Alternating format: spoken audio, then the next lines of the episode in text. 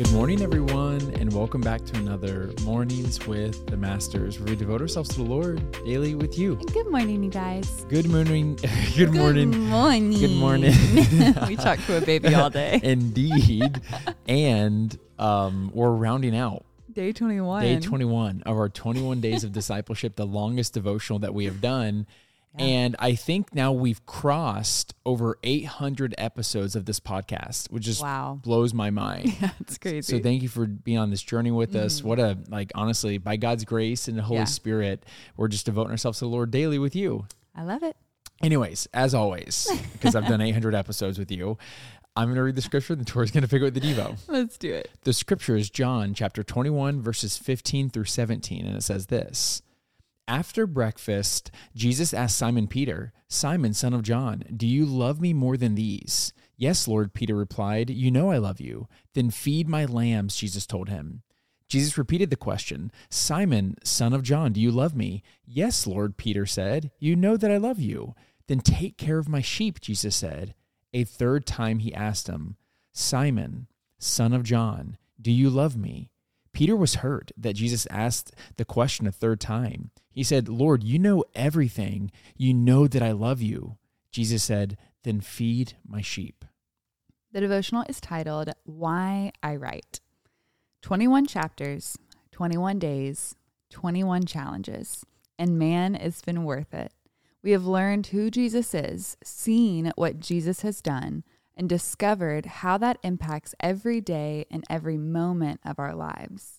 This is why John wrote this book. He knew that what he experienced as a disciple of Jesus was too good to keep to himself.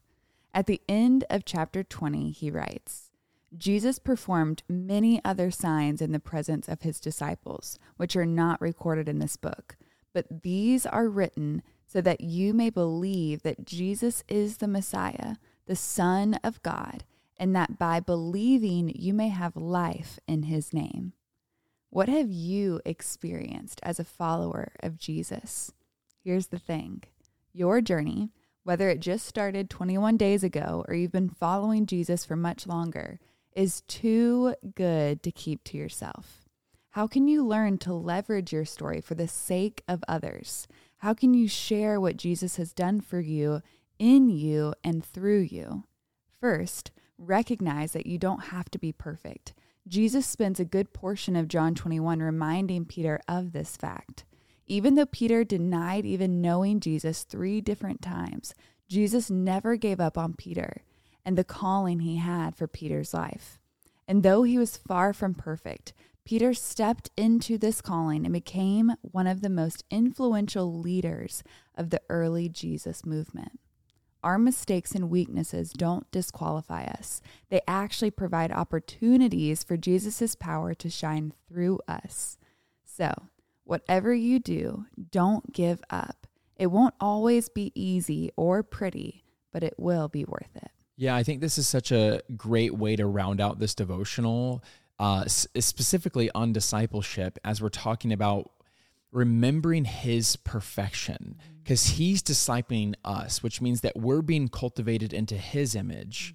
And we can sometimes so easily get focused and, and um, worn down by our own imperfections and our own sin, but we need to cast our focus not on our imperfections, but His perfection, and realize that He is constantly perfecting us this side of heaven. And on our journey um, to being perfected in, into His image, we share the good news. After Yeah. all, that's what good news is. That's what the gospel is. It's good news.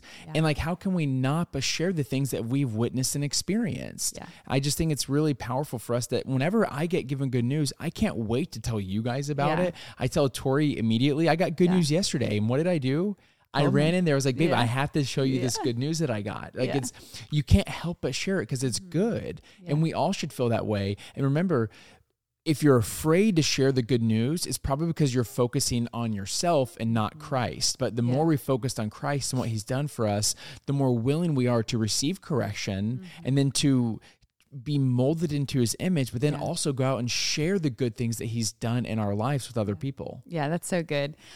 Wow, I have so many little thoughts mm-hmm. from what you're saying, but the first one is I think sometimes people get very like insecure about their story and how to share, but maybe you're focusing too much on how your story is going to be received versus the good news of the story in general. And I think that your perspective on that is really important. Less about me, more about him. And the more you're focused on who he is and what he's done, I think that fear and anxiety will diminish a lot. Mm-hmm. Um, but also, as I was reading, I could not help but think about the story of James. And there's a beautiful de- depiction of this story in The Chosen. It's season three, episode two. I've literally gone back and watched this scene three times now because I think it's that powerful. But little James is coming to Jesus right after Jesus gave them the commission and authority to go out on his behalf and heal the sick. But he himself had not been healed. And he's coming to Jesus like, Lord, how have you given me the authority to heal other people, but you haven't healed me? And that's a hard question because mm-hmm. sometimes we're praying for things that we know the Lord is capable of doing, and we're wondering why he hasn't done it yet. And Jesus' response was so beautiful. And he said, James, it's because I trust you.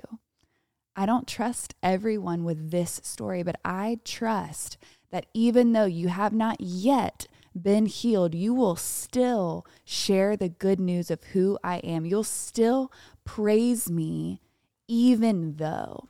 And so I want to encourage you, no matter what your story is, or even if you still feel like you're in the thick of it, you're waiting for your test to become your testimony. Mm. Keep sharing inside of the test. I mean, truly, I look back on our journey of trying to conceive, and I am so grateful that we started sharing in the middle of that test instead of you know, just waiting until we got pregnant to share because then it became I feel like the testimony of so many people because so many people were praying and on the journey with us. And so I think there is such power in sharing your journey before it's like come to completion. Mm-hmm. And so don't let your hardship stop you from sharing. Let your hardship drive you to Jesus and be filled with faith and hope and then go out and share it with others. Yeah, I know what scene you're talking about, and I don't know the words verbatim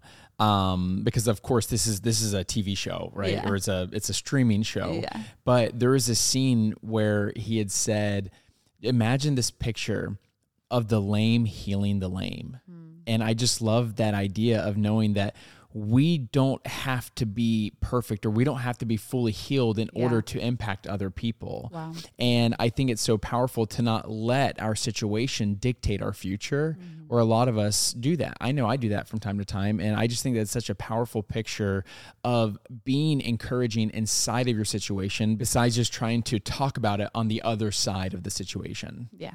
So good. You want to pray something out? Yes.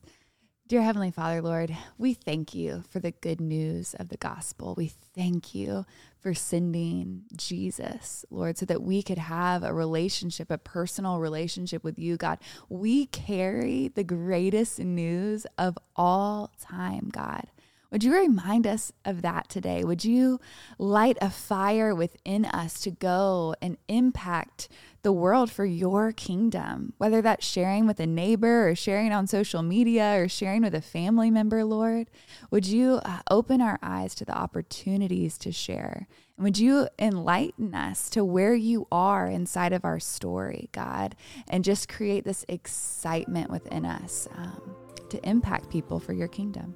Lord, we love you. We pray this in Jesus' name. Amen. Amen, God. Amen, God. Amen, y'all. Now is that perfect time to break out the worship music, break out the journal, and continue pressing to the Lord. Yes. And y'all don't forget that you are God's masterpiece. And don't forget that we love you. We love you guys, and we're talking to you tomorrow. Au revoir.